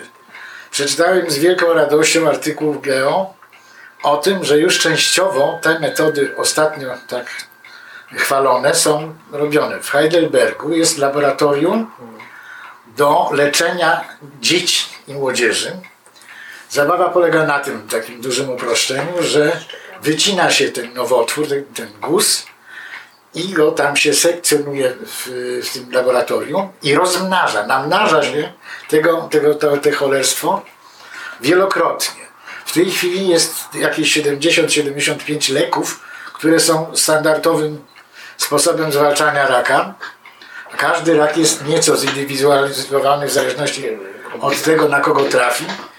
I próbują, które z tych, albo które mieszanka iluś tam ten, ma największe szanse, żeby coś takiego zrobić. Normalny pacjent takich prób by nie przeżył. Po prostu by, by się skończył od razu. I to już jest pierwszy sposób indywidualizacji medycyny i to wydaje mi się jest szansa na to, że będziemy mogli wydłużać. I tak już się mówi o tym, że realne jest dojście do 120 lat w najbliższym. e, No, To nie, nie, absolutnie za, zaprzeczam temu, ponieważ Są różne zdania Są, nie, to są najnowsze badania amerykańskich naukowców, bo Zawsze to się zawsze bie- bierze to, że długość życia zaczyna się skracać. Z tego powodu, to jest że się końcu. Nie, to nie chodzi o to nawet. Chodzi o to, że społeczeństwo się coraz gorzej odżywia i e, coraz więcej jest chorób z tym związanych, e, krążeniowych, rak i tak dalej. I to powoduje, że długość życia zaczyna w drugim kierunku znaczy skracać. Rozumiem. To Mimo postępu medycyny. To ja mówię- żadnych ja danych mówię- na ja razie. mówię tylko, ale- Znaczy, na razie to nie dotyczy tych, którzy teraz są No starzy. wiesz, ale tendencja jest taka, przez parę lat się utrzymuje, że jednak pomału, ale zaczyna opadać. To nie będzie jakiś drastyczny skok, bo jednak medycyna blokuje to i, i może leczyć schorzenia, rak Ale i teoretycznie jest możliwe wydłużenie. natomiast y, warunki, w jakich się powinno to odbywać, są coraz gorsze. To wiadoma sprawa, że coraz trudniejszym o- o- o- oddychamy powietrzem i w ogóle. właśnie, To jest druga sprawa całkowicie możliwe. Ja nie sposób odżywiania, Nie, ja mówię tylko o tak. teoretycznej możliwości naukowego traktowania Badania. każdego organizmu osobno, Tak. indywidualnie, gdzie można rzeczywiście robić już w tej chwili różne zastępstwa, protezy wewnętrzne. Postęp, medycyny jest ewidentny.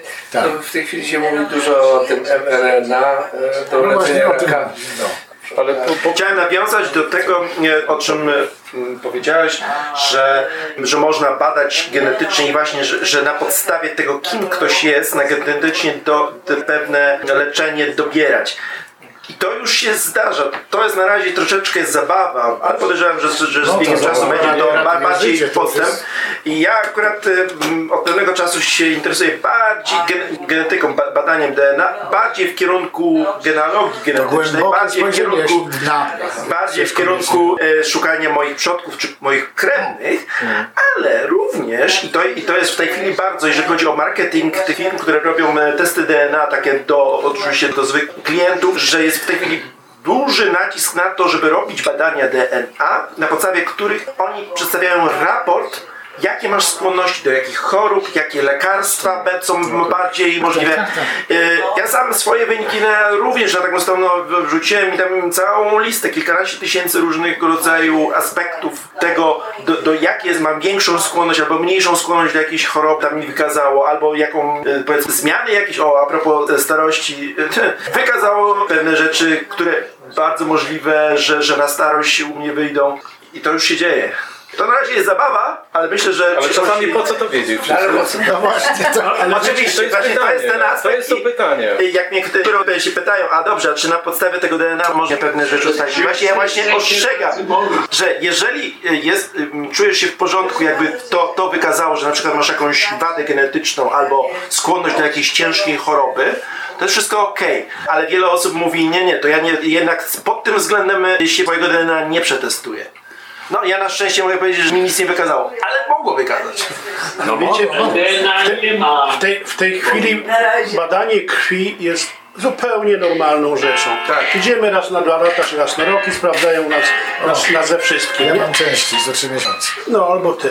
Ja myślę, że badanie DNA za 10 lat, może wcześniej, może później, będzie tak samo normalne, To już jest prawie teraz. jak, e, no, no. jak badanie krwi. No, Zwykłe badanie stanie właśnie się, tego- stanie się standardem. Takie badanie, e, o którym teraz właśnie mówię, koszt, już w tej chwili kosztuje mniej więcej 50-60 euro.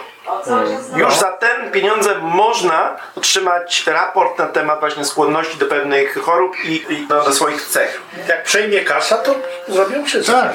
Tylko, że A oczywiście kasie się będzie opłacać. Trzy tysiące lat znanych w historii filozofii. To nie wymyślono tego dzisiaj, czyli powoływanie się na jakieś najnowsze badania, to nie przynosi nic. To te refleksje, które ludzie, którzy mądrzejsi od nas, jak Arystoteles, Platon, czy Nietzsche, Tak nie Hegel, czy robili zastanawiali, nie, nie znając, bo nie wiedząc nic o DNA, nie wnoszą nic do tej dyskusji, bo to po prostu nie dotyczą tego problemu. Dokładnie. To te badania dzisiejsze opierają się na statystyce i na informatyce. Ile wyników dało to, ile to, ile tamto.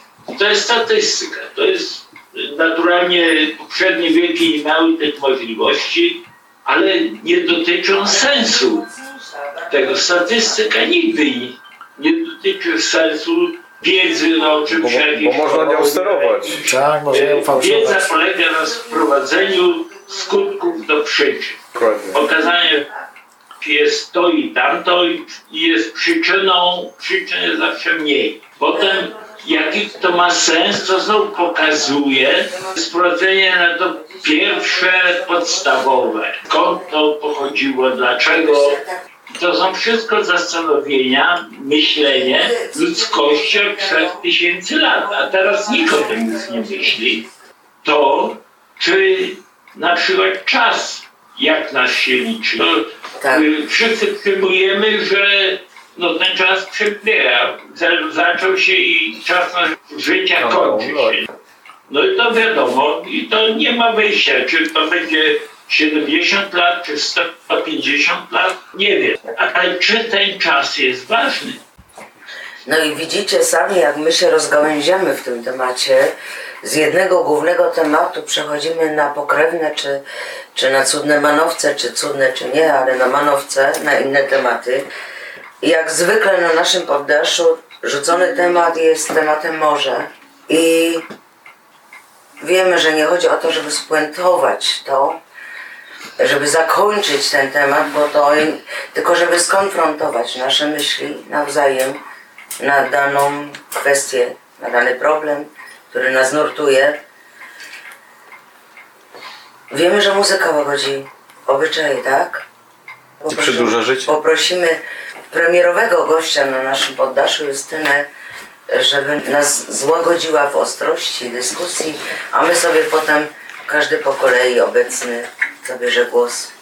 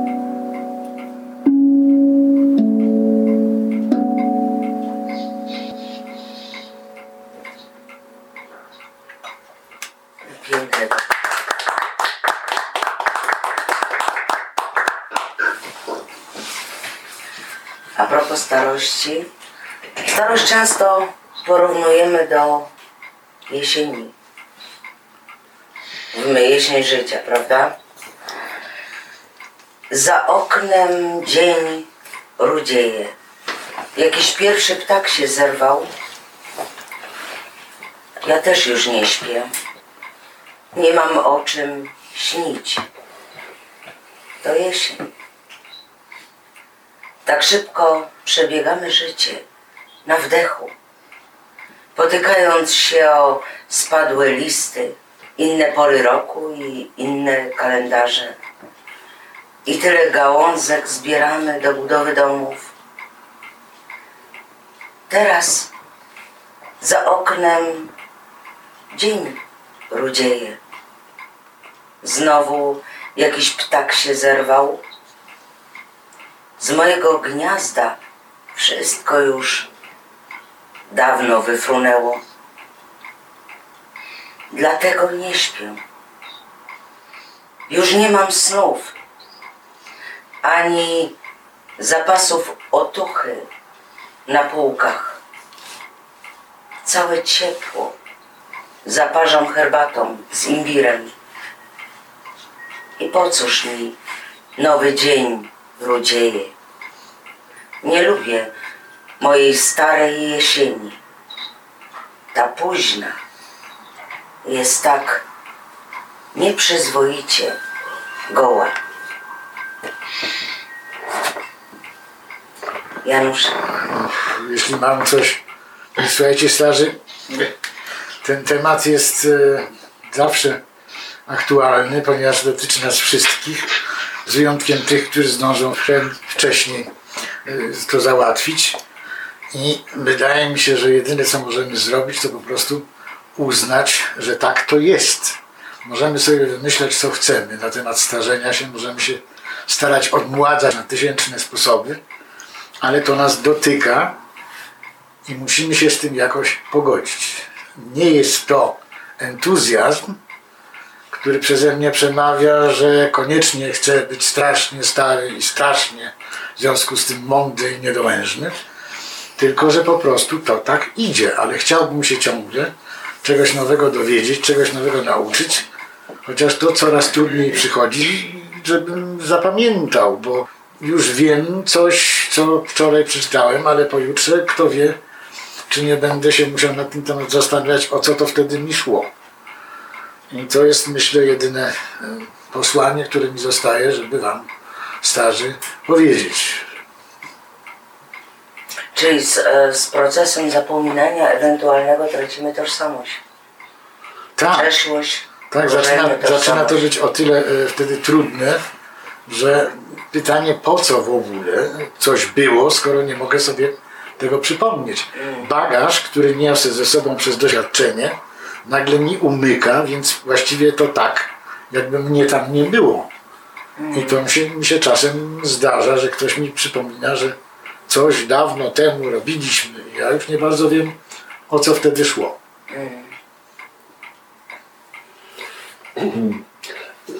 Mój ojciec, gdy byłem jeszcze w szkole podstawowej, powiedział kiedyś zdanie, które pamiętam do dzisiaj.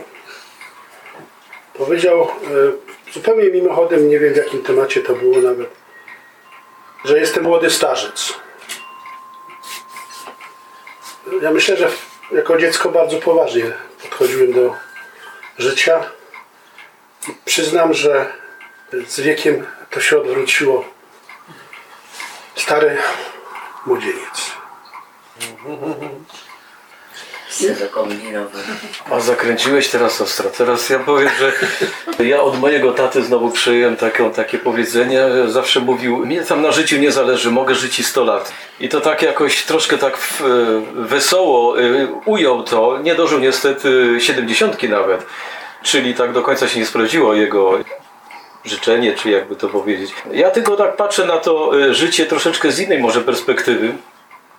Ja przeżyłem dwa zawały i troszeczkę tak jak y, dwa razy człowiek trochę prawie nad grobem stoi, to tak troszeczkę inaczej na to życie patrzy.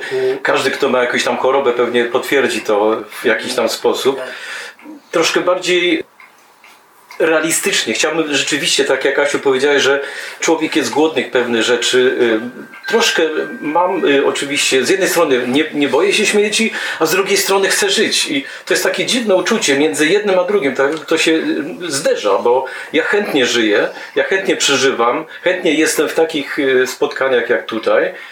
I powiem, że to wtedy mnie napawia takim optymizmem i chciałbym wtedy żyć 100 lat. Ale czy mi to będzie dane, to jest, y, to jest inna rzecz. Człowiek się łapie też oczywiście na, na tym, patrząc w lustro, że nagle y, trochę brzuszka przyby, przybyło. I te spodnie, które w zeszłym tygodniu jeszcze pasowały, już dzisiaj nie pasują.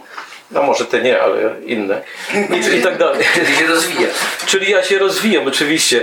Y, Chciałem tylko powiedzieć, że to rzeczywiście to ciało się zmienia, zmienia się wyraz twarzy, kolor skóry, traci się włosy i człowiek robi różne nadludzkie wysiłki czasami, żeby y, biegać, tak jak jeden powiedział, Sting to powiedział, że widzi ludzi, którzy biegają y, w lesie, i e, widzi ich miny, to tak jakby mieli zaraz, zaraz umrzeć. Ja dlatego nie biegam, po prostu chodzę szybko, czy sobie nie chcę mieć takiej miny, żeby ktoś o mnie tak pomyślał. Oczywiście codziennie widzę, jak chodzę z psami. Ja wiem, że troszkę przeciągnąłem czas, bo każdy chce może coś powiedzieć, ale, ale to są takie moje prze, przeczuć, przemyślenia, że tak całkiem do tego procesu starzenia się nie, nie jesteś w stanie przyzwyczaić. Możesz pewne, musisz zaakceptować, bo nie masz wyboru, ale tak do końca powiem szczerze, mam problem z, troszkę z tym, tak jak podejrzewam wewnętrznie każdy z nas. Ja na pewno. To, że musisz, bo nie masz innego wyjścia. I to jest cały proces pracy, kombinacji różnych sposobów intelektualnych, próby zachowania kondycji ciałem, różnej filozofii, mm, po którą częściej sięgamy niż kiedyś. Bo szukamy właśnie tego podtrzymania się w kondycji optymistycznej życia. I to za wszelką cenę chcemy. To jest ten nasz wysiłek, ale przepraszam, ten proces nigdy nie idzie tym wektorem w tą stronę piękniejszą, optymistyczniejszą, ani kondycyjnie, ani wyglądem, ani intelektem, bo tak jak Janusz powiedział, no, dojdziesz do super wniosków, bo zapomnisz, zapomnisz nawet o swoim własnym życiu. To jest największa tragedia. No to ja może teraz troszeczkę optymistycznie przeczytam Wam pewien tekst. E, Romek Gockiej. W starość jesteśmy wtłaczani niemal siłą bardzo wcześnie. Już około trzydziestki mówi się nam, że najlepsze minęło, ale przecież nasz wiek to tylko puste cyfry bez treści. Więc, żeby one, nie, żeby one nami nie manipulowały, manipulujemy nimi my sami. Odważmy się więc i wyobraźmy sobie, że koło trzydziestki dopiero przestajemy być dziećmi, koło czterdziestki dojrzewamy, a siedemdziesiątka, przez niektórych już dziś nazywana nową czterdziestką, to czas, kiedy tak naprawdę jesteśmy dojrzali i prawie wszystko jeszcze przed nami. Te prawie. Mądre, super. Ale te prawie jest A to ty jesteś taką, taką, taką strasznie zagrożoną pesymistką. To są wszystko Ja podejrzewam, że jestem starsza od ciebie i może dlatego. Tak jest takie straszną... Maćką. E, Więc tak, e, jak, jak oswoić się z starością? E, Podobało mi się to, co powiedziałeś. Tak po prostu jest. Ja to mnie wciąż oczekująca, można powiedzieć, starość za ileś tam lat. Nie, nie, nie mam strachu przed nią. To jest po prostu etap życia. Ja widzę sam w moim wieku, że jestem już inny niż byłem, kiedy e, miałem 20 lat. Pewne rzeczy też fizycznie już nie jestem tak zdolny zrobić, mimo że w wieku 42 lat, jak ja miałem 20 lat. No też nie jest złe. Bo ja na przykład uważam, że wiele dobrego się stało w moim życiu i że jestem lepszym człowiekiem niż byłem w wieku 20 lat, bo jestem mądrzejszym człowiekiem. Więc nie mam też i e, strachu przed śmiercią. Jeżeli śmierć przyjdzie, no trudno, tak będzie. Nie. Bardziej może mam strach e, przed e, cierpieniem, żebym na przykład długo cierpiał zanim bym um, umarł. Ale przed samą śmiercią nie było, nie było mnie kiedyś. Przed urodzeniem nie pamiętam nic. Ciemność. Po, po śmierci może pójdę do nieba. Może in, inaczej, no wierzę i wierzę w Boga, więc już nie wierzę, że pójdę do nieba, ale może być inaczej.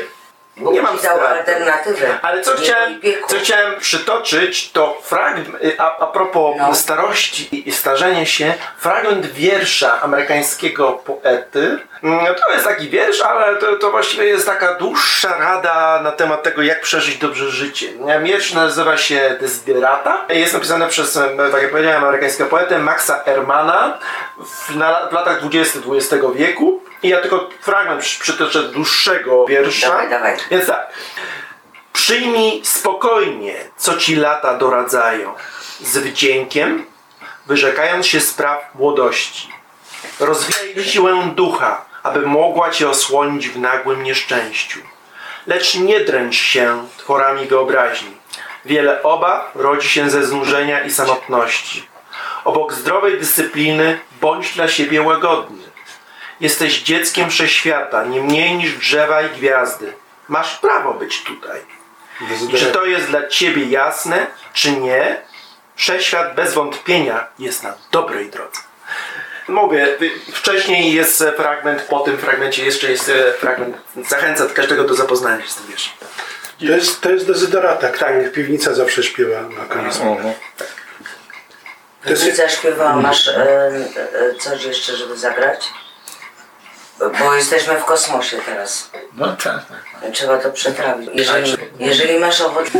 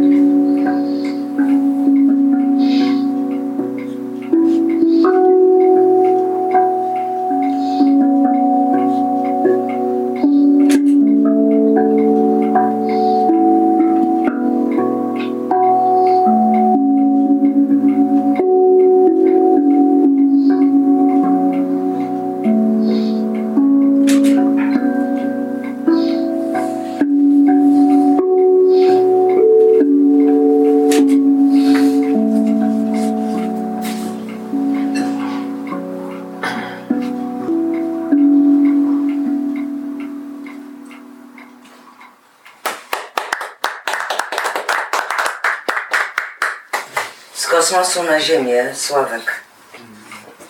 Ja nie chcę z, nic- z nikim pole- polemizować, tylko mówię jak, jak to u mnie wygląda, że e, patrzę na życie troszeczkę tak jak może autor napisania książki. Książka musi się zdać. Idzie, rozwija się, autor myśli, kiedyś taka książka się kończy. Czy pisanie końca książki to jest gorsze niż pisanie początku książki albo środka? Chyba nie, nie o to chodzi. Patrzę na życie w ten sposób również, że życie to jest takie jakby pewne dzieło. Zaczyna się, ma różne etapy. Każdy etap jest dobry, każdy etap jest ważny. I jakby sensem, celem życia dla mnie jest, żeby stworzyć to dzieło, takie okrągłe, zamknięte od początku do końca. Najlepiej- Dobrze by było, żeby jeszcze e, można było powiedzieć, że, że miało to jakiś, jakiś sens, że, że komuś coś człowiek dał, że, że po prostu był nie tylko dla siebie. coś.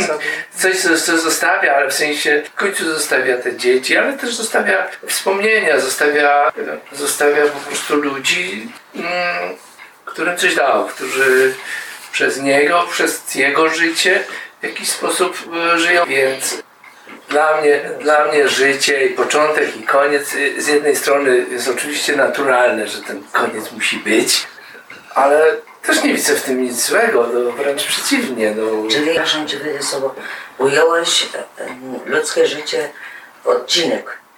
Nie, to, Początek, moje życie to jest jakby moje dzieło, które tutaj na tym świecie do stworzenia i to jest jedna ważna rzecz, że Jak Twoje dzieło? no moje dzieło, to ja to robię. A czynniki zewnętrzne, los, Ja, ja, ja twoje moje los, ja tworzę, przypadek. nie, nie, nie, nie, nie, nie. Ja tworzę moje życie. To jest właśnie bardzo, bardzo ważny punkt w tym wszystkim. Zgadzam się. Mogę to potwierdzić. Sławek robi swoje życie. To Ty jesteś Bogiem dla siebie. No oczywiście, no, Wyjątkowo. Czy oczywiście. Ty jesteś Bogiem dla siebie. Mamy wpływ, może nie mamy wpływ na czynniki zewnętrzne, co, co się nam w życiu zdarza, albo co inni nam e, robią, ale to, co mamy wpływ na to, jak my e, zareagujemy na to, co się Nie, dzieje. y, to znaczy to też jest W związane... życiu nie masz wpływu na to, bo Jak zareagujemy, mamy odruch bezwarunkowy, odruch warunkowy. Nie bądź Panem Bogiem tak. Cicho, przepraszam, mogę? No, a teraz Sławek ma głos. Mogę, mogę. To znaczy, to jest już kwestia może światopoglądu mojego, bo ja uważam, że my mamy dużo większy wpływ na nasze życie, niż by nam się wydawało, albo niż niektórzy tak. wierzą. Jak ktoś wierzy, że nie ma wpływu, no to, to nie ma, no. Jak ktoś wierzy, że ma, może ma nawet większy wpływ niż, niż ten, kto nie wierzy. Więc ja wierzę w to, że, że mam wpływ na moje życie, czy... Ale nie, y, to jest taki rodzaj, ja żyję nie tylko od środka, że ja patrzę teraz moimi oczyma i, i wiesz, i cały świat się tylko wokół mnie kręci. Egocentryzm. Ja, e, e, no, ja staram się również na siebie patrzeć jakby z zewnątrz. Czyli, że jestem częścią czegoś i w tym wszystkim się zachowuję, w tym wszystkim jakoś współdziałam, działam i to pozwala e, właśnie na, na to tworzenie swojego życia. Czując Ja się czą- cząstką jakiejś całości, czujesz bardziej swoją indywidualność. Nie, no nie o to chodzi, ale mam większe możliwości, jakby, czy mam Okej. świadomość tego, co ja robię. No. E, Ja chciałem tylko powiedzieć, że jeżeli szukasz puenty na dzisiejszy wieczór, to wystarczy jej, e, Jaremi Przybora w piosence Wesołe jest życie staruszka. Wesołe jak piosenka jest. Tatu, biuścik zachwyci, to nóżka. Widoczność, widoczność, nie. O ile pamiętam to dokładnie, ale radzę Ci ten utwór na koniec jako puentę optymistyczną. Ale możesz zacytować we własnej Tak. recytacji. No jest jeszcze druga adekwatna w treści piosenka Herbatka. Dobrze. I po cóż, i po cóż, i po cóż mi żyć, Tak. kiedy nie można, nie mogę cię pić herbatką. No, cała puenta Tak. tego, czego nam już nie można. Mówi jest prawdziwe i to dotyczy No słusznie. nas wszystkich, jest mądre, chociaż ja się nigdy z tym nie zgadzam. Ale ma ładne ucho na tym. Przed chwilą nos. No, Piękne. No, no, Marku, co chcesz spuentować teraz? Ty. chciałem powiedzieć właśnie o tej herbatce i o tej starości, że państwo Platona 2,5 tysiąca lat temu napisane i to jest, wiesz, ukształtowało demokrację, myślenie europejskie no, 2,5 tysiąca lat. I zaczyna się od tego, że Sokrates wraca z jakiejś procesji i spotyka przyjaciela, którego nie widział 30 lat, chociaż w Atenach mieszkali. Wracają do Aten i ten przyjaciel do niego mówi Sokrates, ja wiem, słyszałem, ty robisz filozofię, że takie ważne i zawsze chciałem do ciebie przyjść, a teraz po 30 latach wszystkie namiętności rządzę mnie opuściły i teraz mam wreszcie czas zająć się filozofią. Czego sobie? Czas przyszedł na najważniejsze rzeczy. Jak nic innego nie zabełta. Tak, tyle tylko. Super Marek, super. To teraz ja mam spuentować. No teraz ty. Chciałam jednym, ale niestety muszę dwoma moimi wypowiedziami spuentować to wszystko. Poparte prozą krótką, żebyście mieli jasność, że ja się nie zgadzam, że można pogodzić się ze śmiercią, ze starością. Może to mówię z autopsji już, ale nie zgadzam się z tym. Absolutnie neguję taką możliwość. Z tym się nie można. To jest zbyt trudne, zbyt przerażające i zbyt upokarzające, żeby można było się z tym pogodzić. I ja się nigdy z tym nie pogodzę. Natomiast e, inaczej, to, to jest moja puenta e, tych wszystkich dyskusji, ale chciałam wam przeczytać jeden taki, a drugi taki. Jeden poważny, drugi taki bardziej nim przyjdzie noc. Niebo się poplamiło złotem i krwią. Znak, że nadciąga ciemność. Jeszcze kroki stawiasz pewne i trawy czujesz i kwiat ci pachnie w drodze. Jeszcze płoszysz ptaki marzeniami i drogę masz widną. Ale przyspieszasz kroku, bo przecież niebo już e, całe ze złota i krwi. Zaraz będzie zmierzch. Czujesz, że wędrówka zaczyna cię męczyć. A gdy horyzont przyjdzie bliziutko do ciebie, to drogi będzie kres. Więc gdy swoje buty położysz obok, sen cię zmoże. Wtedy i ptaki przestaną śpiewać, i trawy, i wszystko zapomni o złocie, i krwi, i drodze. nawet o Twoim śnie zapomni. A teraz tak bardziej puentujące to dziecinność. Grzechotki, bączki, rytmy dzieciństwa i huśtawka do watych w murach. Oswojone misie, ożywione lalki i fantazja przymkniętej bajce. Dobrze, że na starość to wszystko wraca. Znowu rozkosznie dziecinniejemy.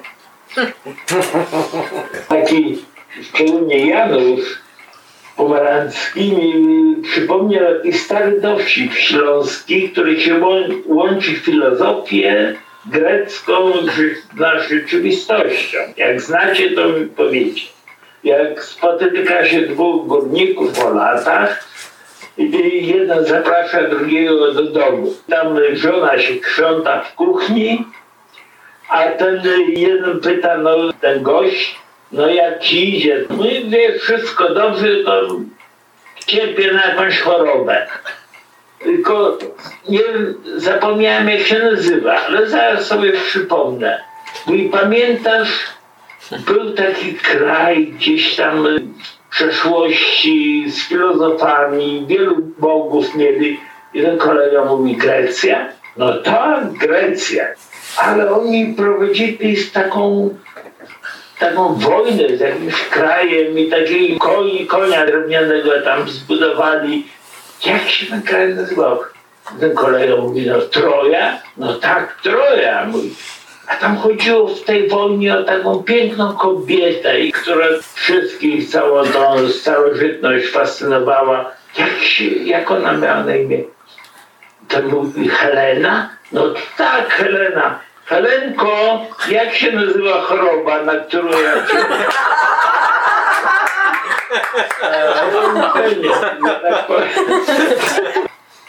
Mi przyszedł do głowy cytat Charlesa Bukowskiego, że żeby za- zacząć żyć, trzeba najpierw kilka razy umrzeć. I to jest coś, co gdzieś mi towarzyszy i w kwestii właśnie ro- rozmawiania o, o właśnie starości, o odchodzeniu.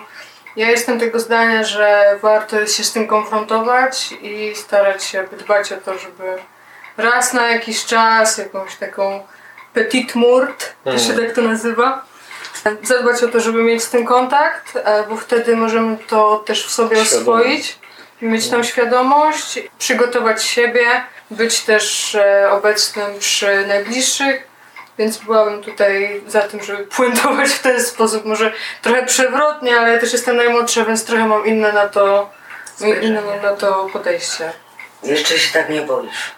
Jeszcze Nie, się nie, znaczy nie, no właśnie wbrew pozorom, E. To znaczy, wbrew pozorom, ja kilkukrotnie tego stanu doświadczyłam i też miałam stany Need That Experience, więc generalnie doświadczyłam czegoś takiego i mogę powiedzieć, że wraz z tym doświadczeniem mój lęk i strach przed tym etapem jakby całkowicie się jakby bardziej się zaczęłam Justyna, ale ty zajmować... mówisz o śmierci, No tak, ale nie o starości, wiesz? tak, tak, A ale mi to chodzi jest tutaj... jednak, bo śmierć jest ostateczna i mamy inny strach przed śmiercią, a inny strach przed starością, kiedy człowiek zaczyna być ubezwłasnowolniony. Ale ja się nie godzę na to, żeby mnie ktoś podmywał. Nie, nie chcę. No, ale może do tego nie dojdzie wcale. Tak sobie myślałem, że jakbym tak umierał, to chyba bym miał taką myśl. e, I to na pewno o to chodziło? Aha. W tym całym życiu.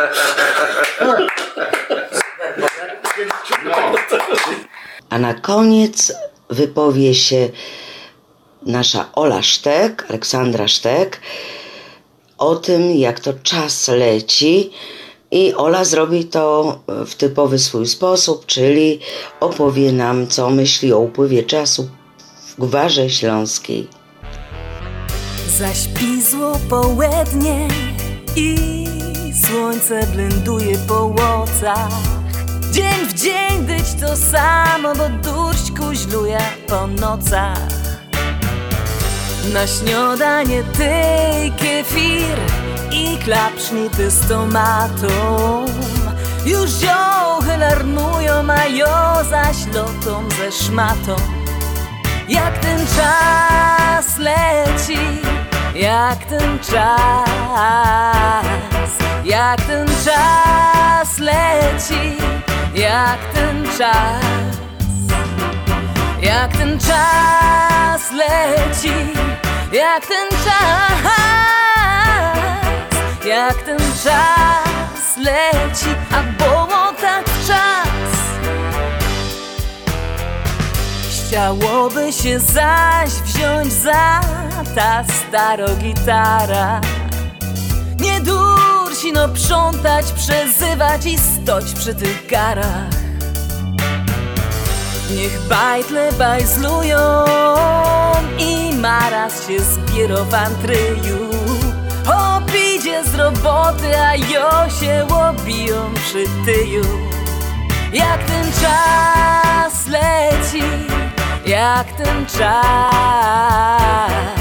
Jak ten czas leci, jak ten czas Jak ten czas leci jak ten czas, jak ten czas leci, a było tak w czas. Jak fleza w internet i badna się w ta nasza klasa. Poczytą bajerę o starych, posiwiałych asach. Poklachą z dziołchami sprzed kupy od dymu I jak z bicza szczelą ten dzień zaś minął Jak ten czas leci, jak ten czas Jak ten czas leci, jak ten czas Jak ten czas leci, jak ten czas jak ten czas leci, a było tak w czas. Jak ten czas leci, jak ten czas, jak ten czas leci, jak ten czas, jak ten czas leci, jak ten czas, jak ten czas leci, a bo tak wczas